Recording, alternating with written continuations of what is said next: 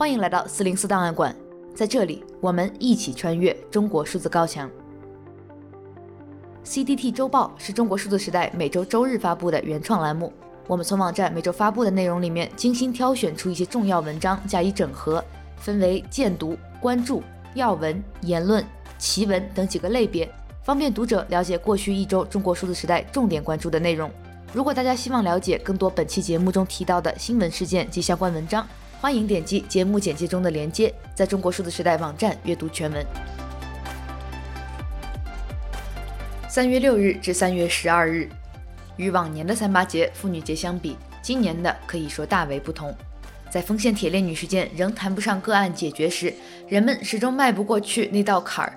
舆论场上充斥着念想铁链女的声音，有很多人也借此为妇女权利的切实保障而发声呼吁。发声的个体间彼此连接，以铁链女为形象代表，完成了题材广泛的内容创作，比如海报、横幅、图像、声音等。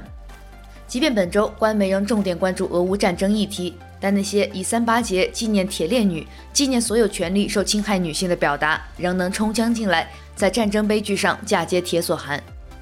铁链女事件所引起的震荡，在官方的层层压制之下，能延续至今，也可以说是一场奇迹。而这背后，女人关注女人，男人也关注女人，功不可没。一张出现在大学女生宿舍楼下的海报写道：“引号，不要女生的娇弱保护，不要女神的虚幻头冠，只要妇女的正当权利。”但这则海报在微博遭遇审查，与之一同消失的创作还有很多，据不完全统计有数十张。在妇女节这一天，他们甚至不允许发出属于女性自己的声音，而没有争取权利的表达与行动自由，加之结构性的不平等长期被掩盖，所谓的庆祝与祝福就像是一场表演。于是有人反复强调，三八节应该是用于提醒的日子，提醒还有无数有形无形的锁链，提醒还有太多太多的不平等，提醒仍有因声援铁链女而被传唤甚至被抓捕的人。这一周，俄罗斯入侵乌克兰的军事行动已持续两周，由于俄方攻势变得越来越猛烈，但乌克兰方面仍顽强抵抗。其总统泽连斯基向英国议会两院议员发表视频演讲，传达了国民捍卫自由的决心。他说：“我们永不放弃，我们永不言败。”当然，泽连斯基声情并茂、极富感染力的演讲也令许多网民印象深刻。西方社会也在加紧对俄罗斯的制裁，普京开始陷入战争未达预期、经济饱受重创的双重困境。事实上，双方已在各自立场上做出了实质性让步，并进行了谈判，但无法形成统一意见。战场上得不到的，在谈判桌上也很难得到。国内舆论场仍充斥着挺俄强音。讽刺的是，当一位滞留乌克兰的中国公民王吉贤像其他许多人一样试图传递真实信息与个人观点时，遭到微信一度的账号封禁。世界面临着冷战结束以来最严重的地缘政治危机，而中国官方以虚假信息与审查相结合的误导，让很多网民看到了一场与世界许多地方看到的截然不同的战争。越来越多的人开始担心，在此巨变的国际形势之下，选择坚定不移地与俄罗斯站在一起，是否会严重损害中国利益，让我们处于一个被孤立、对立的阵营之中。这样的答案或许容易得到，但既有路径却很难改变。当近期国内新冠疫情新增病例破三千之时，一切仿佛又回到了两年前大爆发的原点。在长春、上海、深圳等城市接连出现疫情红灯时，依然没有迹象表明严格清零政策会出现松动，与病毒共存可能会成为新的选项。人挤人排队测核酸，小区学校封闭管理，家养宠物被无害化处理的场景不断换时间换地点的重现。有网民提出质疑，对疫情严防死守是否越来越不划算，但这样的声音被斥为别有用心，足见正常表达的艰难。同样艰难的甚至有大国总理。两会闭幕时，李克强在新闻会上称，这是我担任总理的最后一年。今年是本届政府的最后一年，也是我担任总理的最后一年。我们所面临的形势依然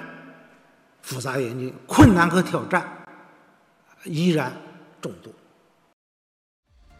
结果这句话也被视为继六亿人每月收入一千元之后再度打脸习近平是别有用心。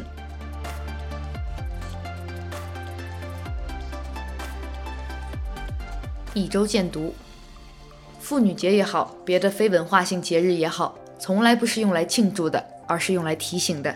节日是为了让社会铭记，还有这么一群人，他们的生存空间还在受挤压，他们的社会地位还在受歧视。三八妇女节本该是妇女呼吁、争取、呐喊的日子，而现如今却被修饰成精致的女王节、女神节，把女性吹捧的似乎她们拥有特权。但只要打开精致的礼盒包装，你就能看到里头的陷阱。本周我们有十四篇妇女节相关文章推荐，其中有五篇已经被四零四。二零二二年二月的 C D T 网语：面对锋线，我一言不发；面对战争，我拍手叫好。在二月的网语栏目中，我们精选了中文舆论场中对于锋线铁链女事件、北京冬奥和谷爱凌、俄罗斯入侵乌克兰三个新闻事件中较有代表性的观点和言论。C D T 连载《刑事判决书里的中国》第一百零五期，学生工捣毁产品。在四十多个相关案例中，给学校回扣最多的案例，一个学生一个月一千四百元。学生工去的地方主要是广东和江苏的电子厂，还有一些酒店。虽然大多数学生任劳任怨，也有一部分辞职不干，还有兔子急了也咬人的案例。有老板因为招学生工赚了钱，也有老板被骗钱。有学校和老师之间分赃和谐的，也有相互举报的。一周关注，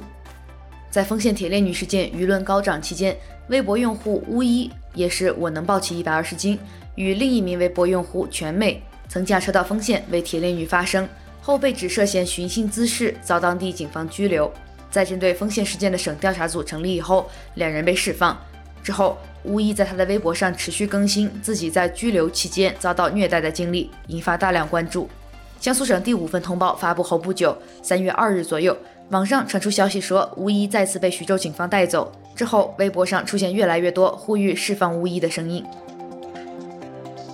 据科技日报三月七日消息，全国人大代表陈国英提出建议，把人体与互联网相连接的网络技术，也叫深联网，提升为国家科技战略。人大代表称，这项技术可以通过持续、精准、长期的人体数据收集与分析，优化公共卫生资源，推动精准健康管理。这项提议在网络上引起了不少网民的忧虑。一周惊奇，三月十一日，猪猪日剧字幕组微博发布公告称，应有关部门要求，将按照法律法规，即日起对网站及所有影视相关内容进行整改、删除、关闭。近期，国内社交平台抖音、快手上出现了很多老师拍摄的小学生喊支持俄罗斯口号的视频。但凡在中国上过小学的人都应该清楚，一群小学的孩子想要摆拍这样一组视频，把动作做得这么齐整，口号喊得这么整齐划一，没有长时间的练习肯定是做不到。这耽误了多少正常授课的时间，占用了镜头中那些孩子们多少宝贵的精力。来自公众号海边的西塞罗，老师咱能不能正经上课，别拿乌克兰和孩子们开涮。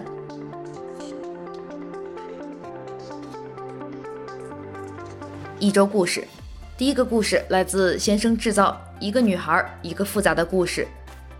这是一个非常复杂的故事，在您阅读完整篇文章之前，请不要轻易下判断。战争爆发的第一天，二月二十四日，北京时间夜里，我们通过一位朋友知道了这个女孩的故事。朋友说，我想她的痛苦不仅仅是家人的遭遇，更是毕生所学和所有价值立场，都是在背叛自己家人的生命体验。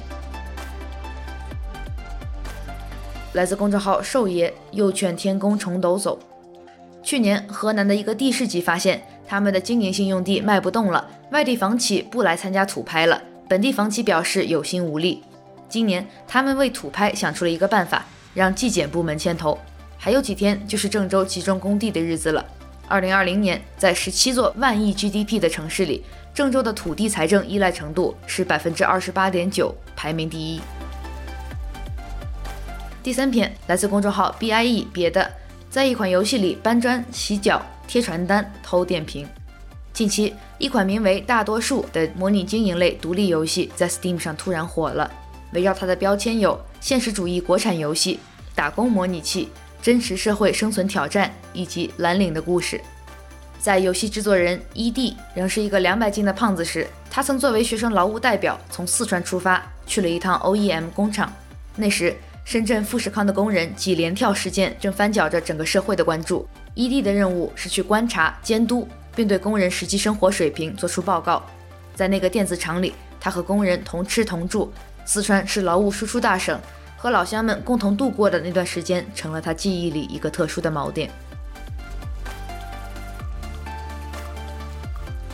以上就是本周 C D T 周报的内容。如果大家希望了解更多本期节目中提到的新闻事件及相关文章，欢迎点击节目简介中的连接，在中国数字时代网站阅读全文。中国数字时代 C D T 致力于记录和传播中文互联网上被审查的信息，以及人们与审查对抗的努力。我们邀请您参加敏感词开源研究项目和四零四文章存档项目，为记录和对抗中国网络审查做出你的贡献。详情请访问我们的网站 C D T dot media。